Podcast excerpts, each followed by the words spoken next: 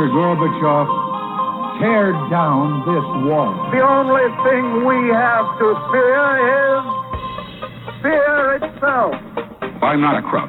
If you like your health care plan, you'll be able to keep your health care plan.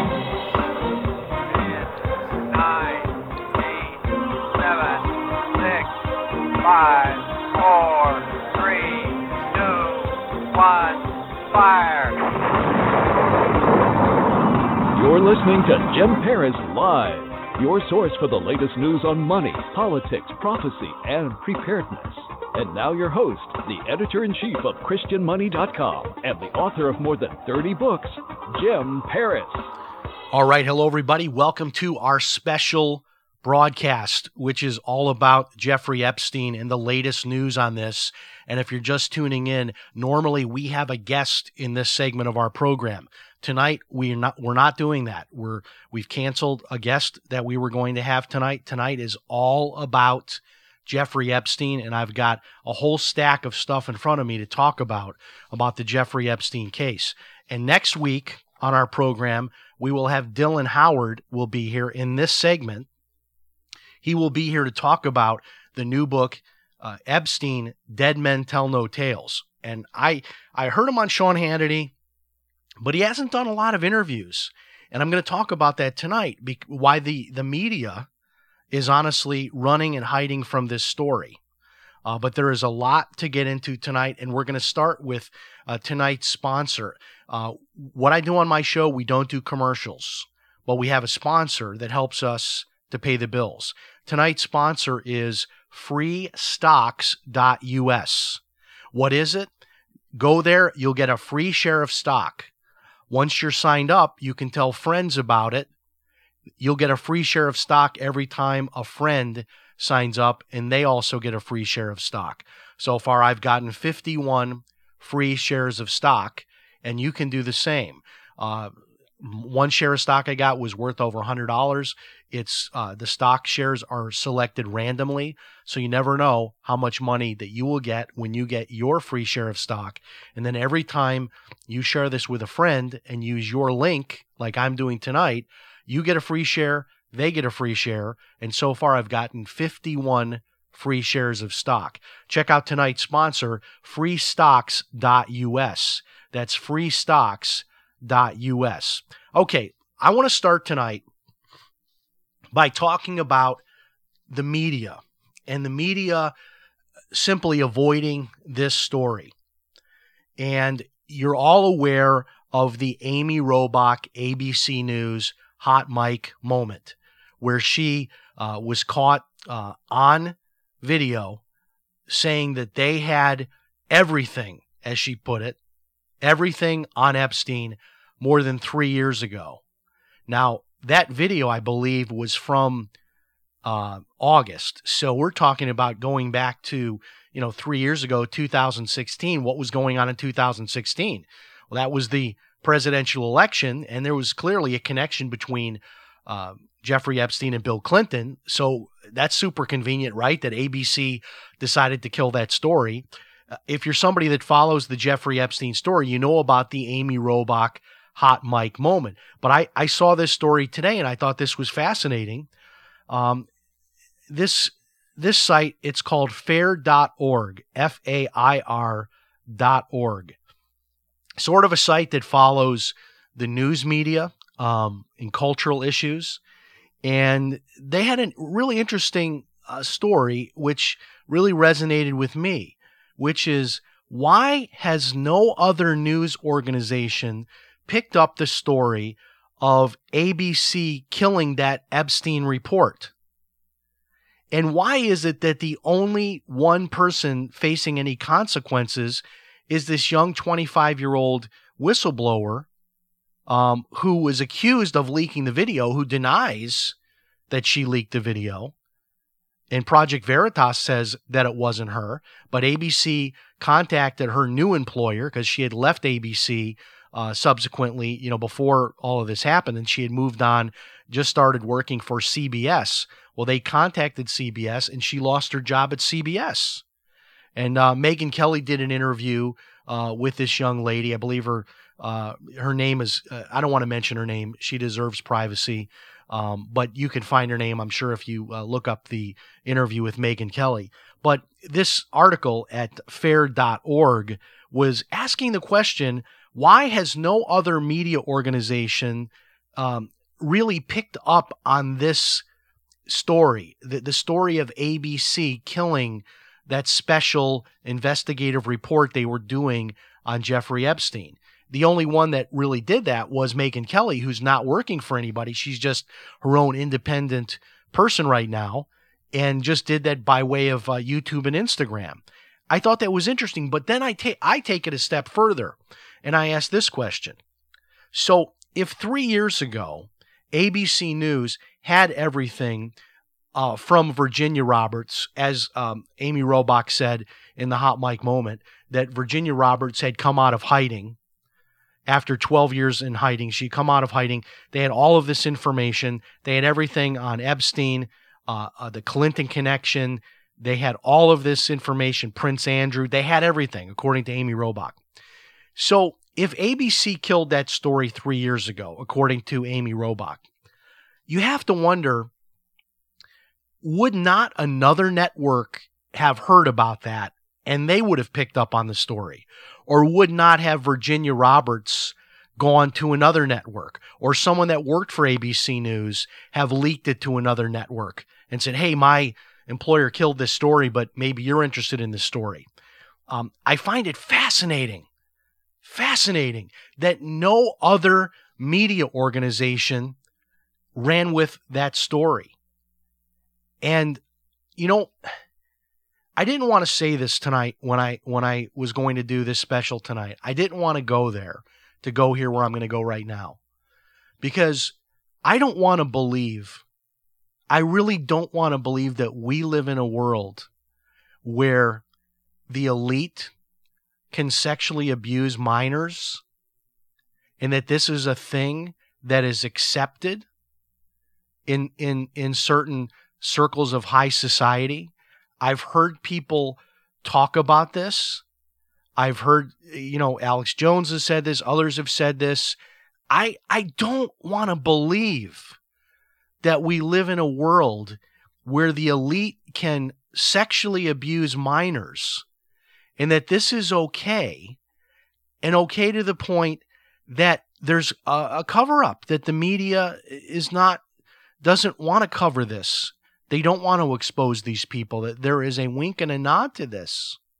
And if you look at some of the names of the people that Jeffrey Epstein was very uh, cozy with and friendly with and had been to his house, there are big names. I, am not going to mention them tonight. Just do do a, a quick Google search and see uh, some of the big name reporters and anchors that have had connections to Jeffrey Epstein. I don't want to believe that we live in a world that says that's okay.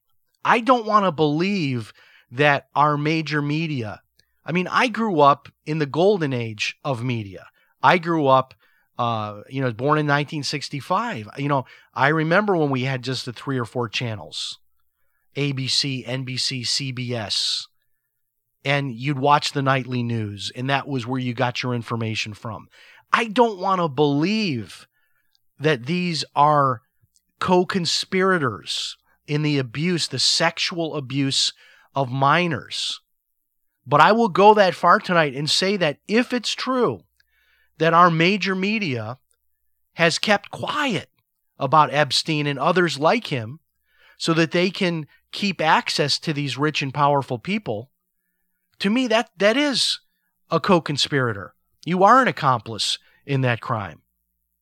All right, the court, this whole court battle of opening up the civil court, uh, the civil uh, lawsuit files from the federal court, uh, from the legal case of Virginia Roberts, Virginia Roberts Giuffre. Uh, this has been going on now for months, and it's not Epstein anymore because he's he's gone off this earth. At least if we're to believe that he actually is dead, which some people don't believe. I don't know what I think. There's so many mysteries here. Um, but Ghislaine Maxwell, his longtime associate, is fighting in court uh, along with others, to keep the names uh, secret that are in those court records.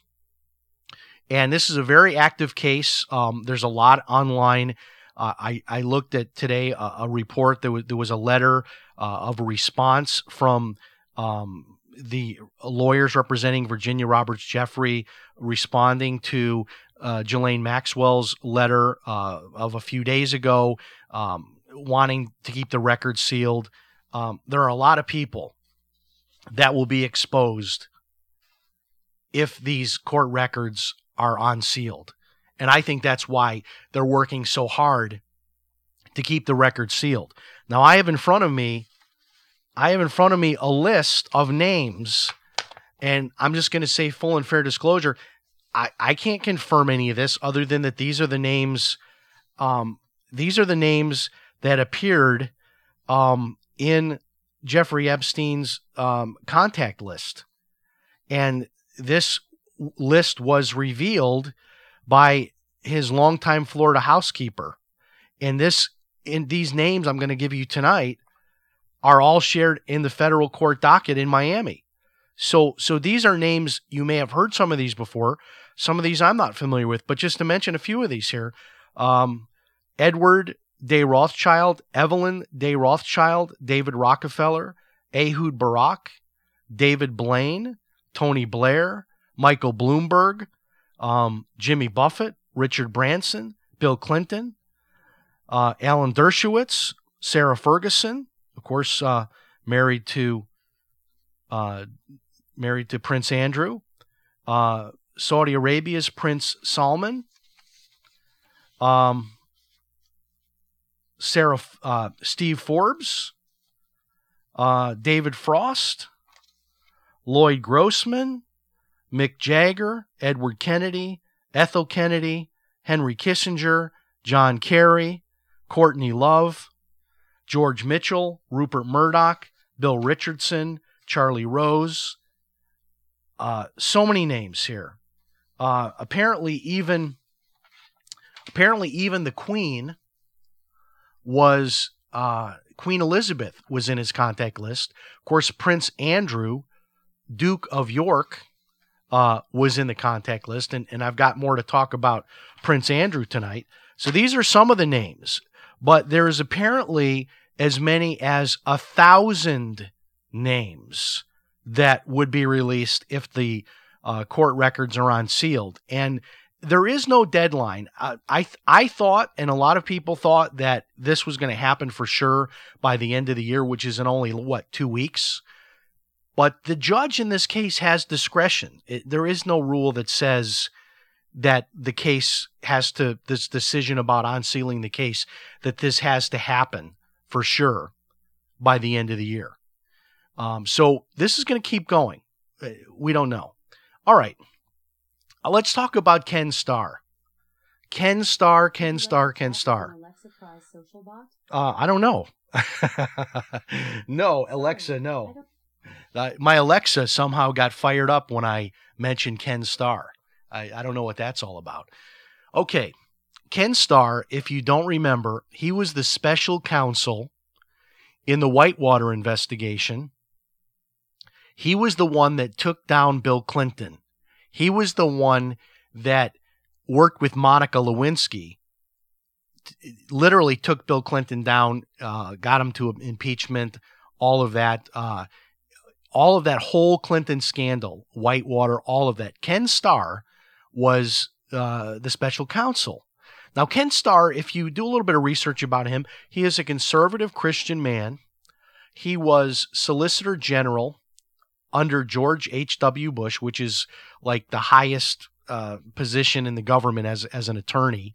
Um, he was Solicitor General. general um, and he was also the president of Baylor University for several years, which is a faith based university.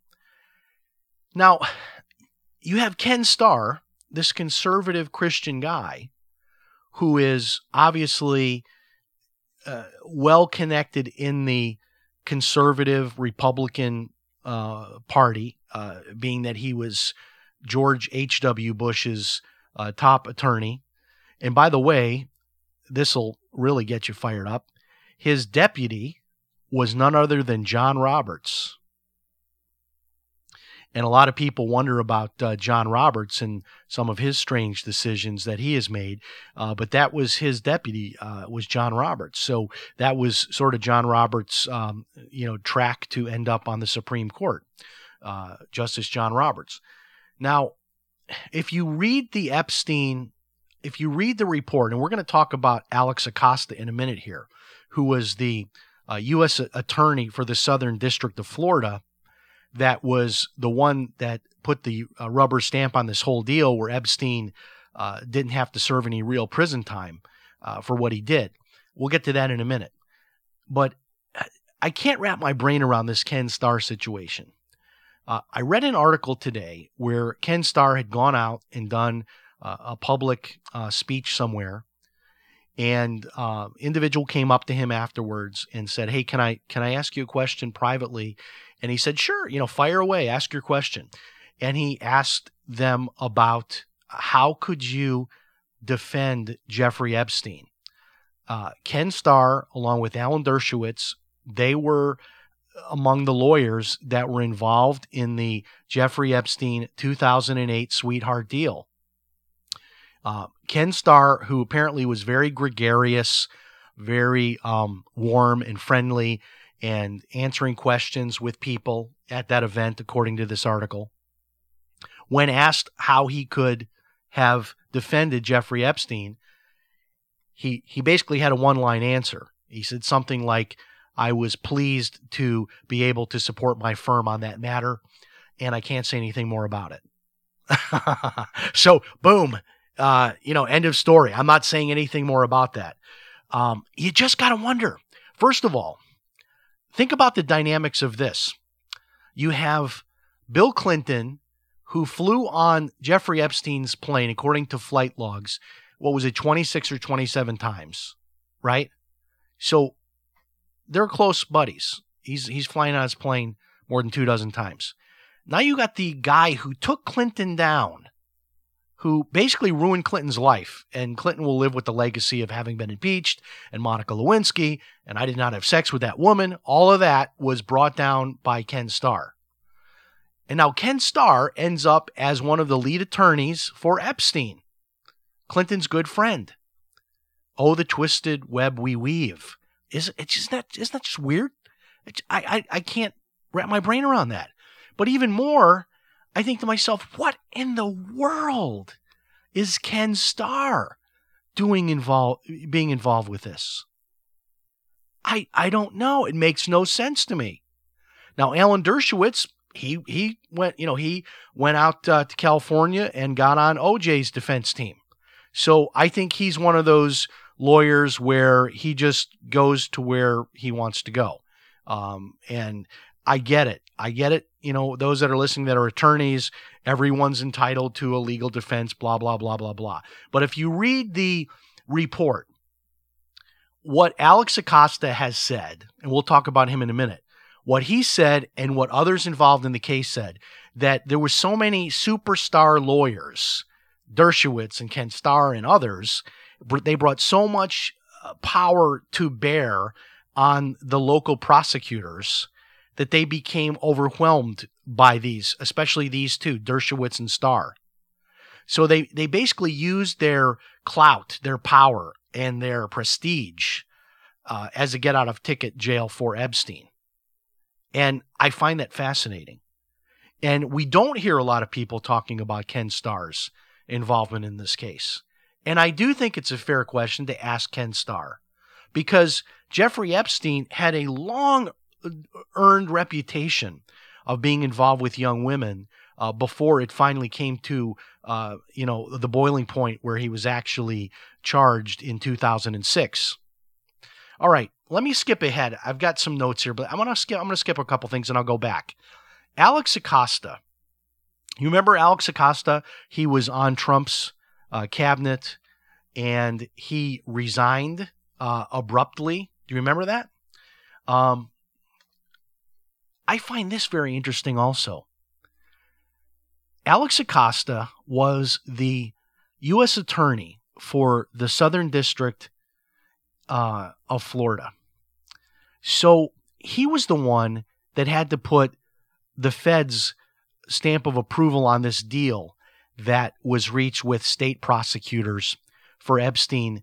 Uh, and, and by the way, Epstein was charged only with uh, one count of soliciting one person underage for prostitution.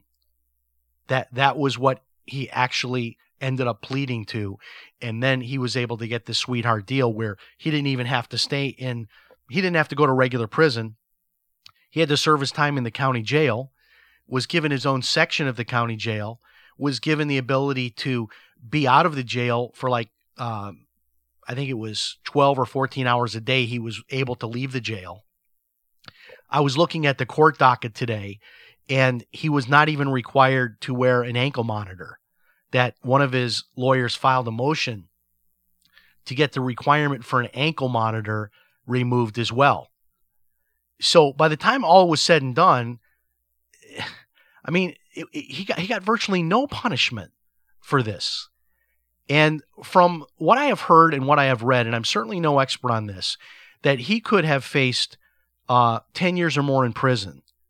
And the fact that they only actually charged him with one single count of soliciting one single person underage um, for prostitution is beyond laughable because uh, they had several uh, young women that had come forward that were interviewed by the local police there. And if you you know do your research into it, you'll see there were um, uh, charitable donations made uh, to the police uh, there uh, for equipment, and he used. And we're going to talk about charities in a minute because that was part of his whole scheme was using charities.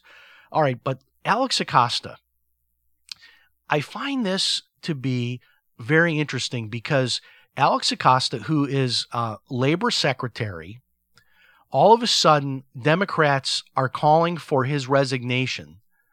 Um, and this happened um, this summer. They're, they're calling for his resignation uh, because he was the one that approved, um, the feds approved this deal with Epstein, where the feds were not even going to prosecute him because he was just going to have this deal with the state of Florida and this this all had to though be approved by Alex Acosta. Alex Acosta said that the reason he approved this deal was because he was told that Jeffrey Epstein was in was above his pay grade and was connected to the intelligence community. Now, we're not hearing anything more about that. But why would Alex Acosta say that if it wasn't true? Now, if that was true, which I probably believe it's true, because there's so many other people coming out with stories about Epstein and Ghislaine Maxwell being connected uh, to the intelligence community. Why would Alex Acosta just suddenly resign like that? Just because two or three Democrats were calling for his resignation. I mean, Trump had connections to Epstein. I think they're largely exaggerated by the media, but there are videos of Epstein being at Mar-a-Lago at parties and that sort of thing. Uh, so if you know, I don't think Trump was calling for his resignation. I think he just decided on his own to resign. And you got to ask yourself why. Why did he resign on July the 12th? Well, fast forward 3 weeks from then, and here's here's the news. On August the 6th, the governor of the state of Florida ordered an investigation into the sweetheart deal that Epstein got. That was on August the 6th. The, our governor orders the investigation. I got to believe there's some connection there, but follow me because this gets even scarier. Uh, Alex Acosta resigns all of a sudden now our governor, August the 6th, this summer, decides he's going to launch an investigation, which, by the way, we still don't know. We still don't know the results of that investigation. Uh, Florida Department of Law Enforcement uh, has been given that as a task to find out what in the heck happened. How did this guy get off with like a 13 month sentence where he could be free most of the day for what he did. And how come they didn't pursue all the other potential charges they had? Now, watch this. Our governor orders the investigation to start on August the 6th. And watch this. On August the 10th, Epstein is dead. Alex Acosta resigns on July the 12th. Then our governor on August the 6th wants an investigation. I believe Acosta probably knew this investigation was coming. And I believe there's something big that's going to come out in this. I don't know what, but I just, my spidey senses are tingling that, that we're going to find out something big happened. I don't know if it was somebody was paid off or somebody was threatened or somebody was blackmailed. I don't know, but I think something big is going to come out there. July the 12th, Alex Acosta suddenly resigns. August the 6th, Florida governor, our, our governor here, uh, orders an investigation into how Epstein got the sweetheart deal in 2008. Four days later, Epstein is dead. Get this two days before his death, he redoes his will, places all of his assets in a mysterious entity called the 1953 Trust. Now, the 1953 Trust is believed to be connected to his year of birth, 1953. But if you start looking into this guy's wheeling and dealing, and I did a little of this this week, you can go online to obviously the state of Florida website. You can look at corporations and registered agents and all of that sort of thing. You can do the same thing in the Virgin Islands. This guy was you know, setting up this entity and that entity and this corporation and this nonprofit foundation and moving money around. And now there's this mysterious 1953 trust, which nobody knows what it is.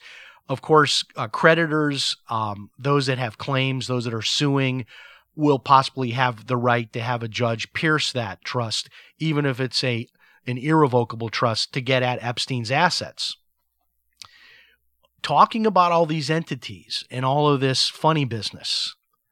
And people say this is what Epstein's expertise was. He's, you know, in the Virgin Islands and he's setting up trusts and he's doing all these obscure things, moving money around, helping people hide money, launder money, all this stuff. When we look into Epstein's nonprofit activity, this gets really strange. Um, first of all, there were several different nonprofits that he had set up. I don't know how many, but there wasn't just one. I have found that there were at least three. Now, there might be even more than that. And people that have looked at this closely and look at his gifting. So, in one case, for example, he gave 8.9 million to Harvard. He gave money to MIT. He's given away a lot of money, millions of dollars. So, a lot of people believe that this was his way of getting access was by giving money that this was how he would get introduced to people um, how he would you know uh, try to get into certain circles um, how he would change the narrative about his uh, escapades with underage women to change the headline to Jeffrey Epstein, good guy, gives millions of dollars uh, to charity. Uh, even uh, money that he gave to Harvard was earmarked for some kind of program for people that were victims of sexual assault. How ironic is that? um, so there's a lot. There's a lot to even know about. I mean, just trying to follow this guy's money trail to all the different corporations and the Virgin Islands, and now this 1953 trust, and then all of these different nonprofit uh, organizations that he had set up. It's going to be a nightmare for anybody to ever figure out how much money this guy really had and where the money is. And don't forget all of the homes that this guy has um, properties in New York, Paris, Palm Beach, New Mexico, St. Thomas, including owning an entire island, uh, Little St. James Island, which he owned the the entire island, which is you know right there off the coast of of St. Thomas. Um, I still wonder, um, where did this guy's money come from? I know everybody's asking that question, and sort of the obvious answer is blackmailing people, supposedly in the home in New York. according to the Dylan Howard book, The Home in New York had pro- had cameras videotaping people. So maybe maybe it was just simply blackmail. He gets rich and powerful and famous people involved with younger women, but you know uh, that are underage, uh, videotapes it and then blackmails. Maybe it was that simple. I don't know. I, I something tells me, yeah, but maybe there's even a lot more than that also. But you got to wonder just about, for example, the tax returns. I mean, certainly if the government, if the federal government was investigating him in 2006 for the that first case where the federal government basically dropped their case and let the state prosecute him and give him the slap on the wrist, and now all of a sudden the federal government is going after him again, you got to think that they are aware of this guy's finances, if by no other reason than from his tax returns. Because everybody's got to file a tax return. Even if you have all kinds of corporations and entities and all that nonsense, you still have to account for that by filing tax returns. Okay? So here's my next question Why all of a sudden, after all these years, I mean, clearly Epstein's been doing this for decades, right? Why all of a sudden he lands at Teterboro Airport and he's arrested by uh, a dozen FBI agents. They're now in they're in, they go to New York City. They knock the door, the 15 foot door down on his seven story home there. They seize all of this, uh, you know, uh, CDs with pictures of underage women naked, um, all of this stuff that they, they get at his place. But I'm thinking to myself, why all of a sudden do they go after Epstein? I mean, he's been off the hook since 2008 and reportedly he hasn't been doing, you know, anything much more than what he's always been doing. Um, probably even covering his tracks a little bit more. And I have an interesting theory because a lot of what I have read about Epstein and his his ability to move money around and hide money and launder money and all of that is that he is involved with bad people and covering up for bad people and laundering money uh, for nefarious uh, organizations and possibly, possibly, and I'm just speculating here, maybe even helping Iran, maybe helping North Korea evade sanctions. I could see a guy like this being involved with things like that. No doubt about it. I mean, this is a guy where they go into his New York City seven story townhouse worth $75 million and they find a passport with his picture on it with a different name listing a residence in Saudi Arabia, showing that that passport was used to travel around the world under that false name. So I, I, I don't put it past this guy. He had close connections to Saudi Arabia. He had close connections to a lot of uh, a lot of uh, dignitaries.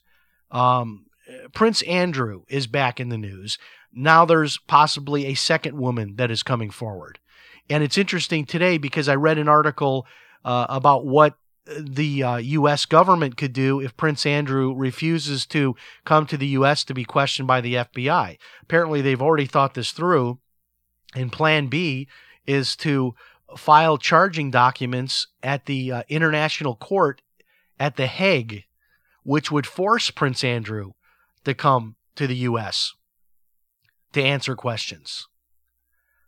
There is so much here, folks. We we don't we just you know people that people that are not smart. Let me say this: people that are not very smart, that are just laughing about this, thinking that those of us that are looking into this are conspiracy theorists. Um, you're just not very smart. Because if you start looking at this and you start looking at the names, I mean, let's let's take for example Les Wexner, the billionaire, uh, f- founder of the Limited, um, behind Victoria's Secret. Uh, this guy's worth billions of dollars. So supposedly, we're supposed to believe that Les Wexner gave Jeffrey Epstein a $75 million house. I mean, how do you do that? I mean, even from a tax standpoint, can you imagine the gift taxes that would be owed if you gave someone a house, I guess at the time he gave it to him was worth only 15 million. Woohoo. But I mean, you give someone that kind of money, and then there are gift taxes uh, that are paid. And, and according to what I've read, uh, Les Wexner also had given uh, Jeffrey Epstein uh, like power of attorney over all of his money. What? I mean, who does that? I mean, who would trust anyone with all of their money like that, especially a guy with this kind of a shady past? This is why so many people really wonder what the bigger story is here. What don't we know? Was Jeffrey Epstein really involved with intelligence community? Did he have sort of a get out of free jail card? Did he violate the terms of that get out of jail free card, which is why just recently the federal government went after him again? I think that's probably what we're going to find out. And, you know, I'm 50 50. Maybe we'll never know any of this because maybe this is all just going to be swept under the rug. I think, however, it has become a big enough story that the public is going to demand answers. And one thing I'm thankful for is Donald Trump, like him or not, he's a bull in a china shop. He doesn't go along with the narrative. He doesn't go along with the program, with the status quo.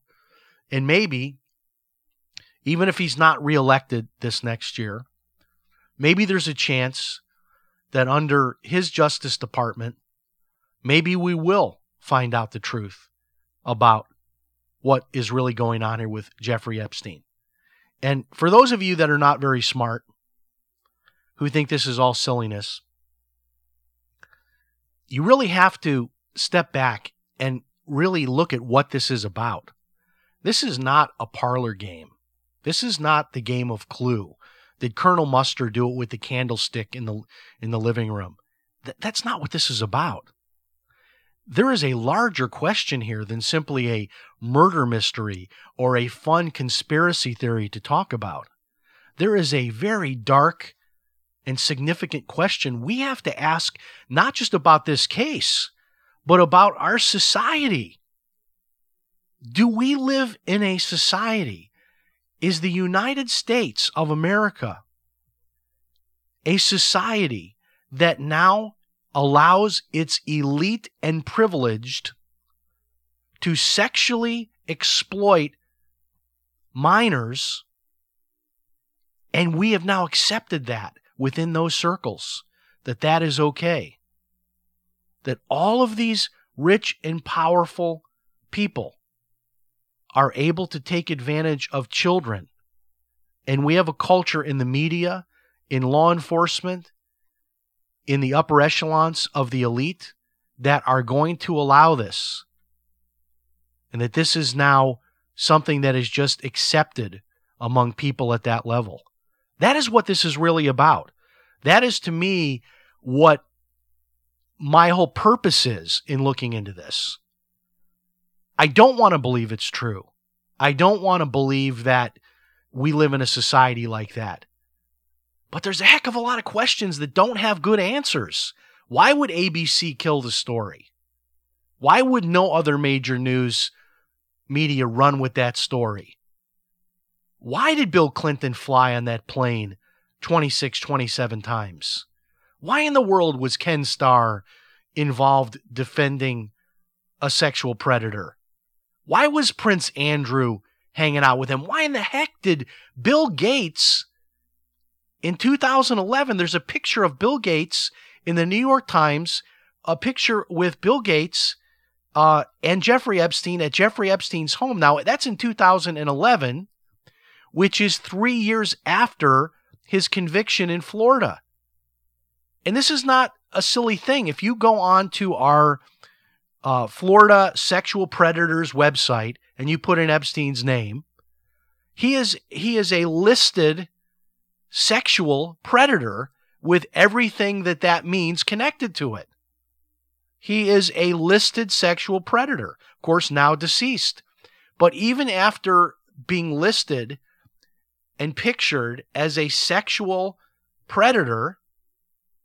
Fast forward three years later, there's Bill Gates meeting with him. I don't get it. Why would someone with the name and reputation of a Bill Gates who has all the money in the world meet with a guy like this?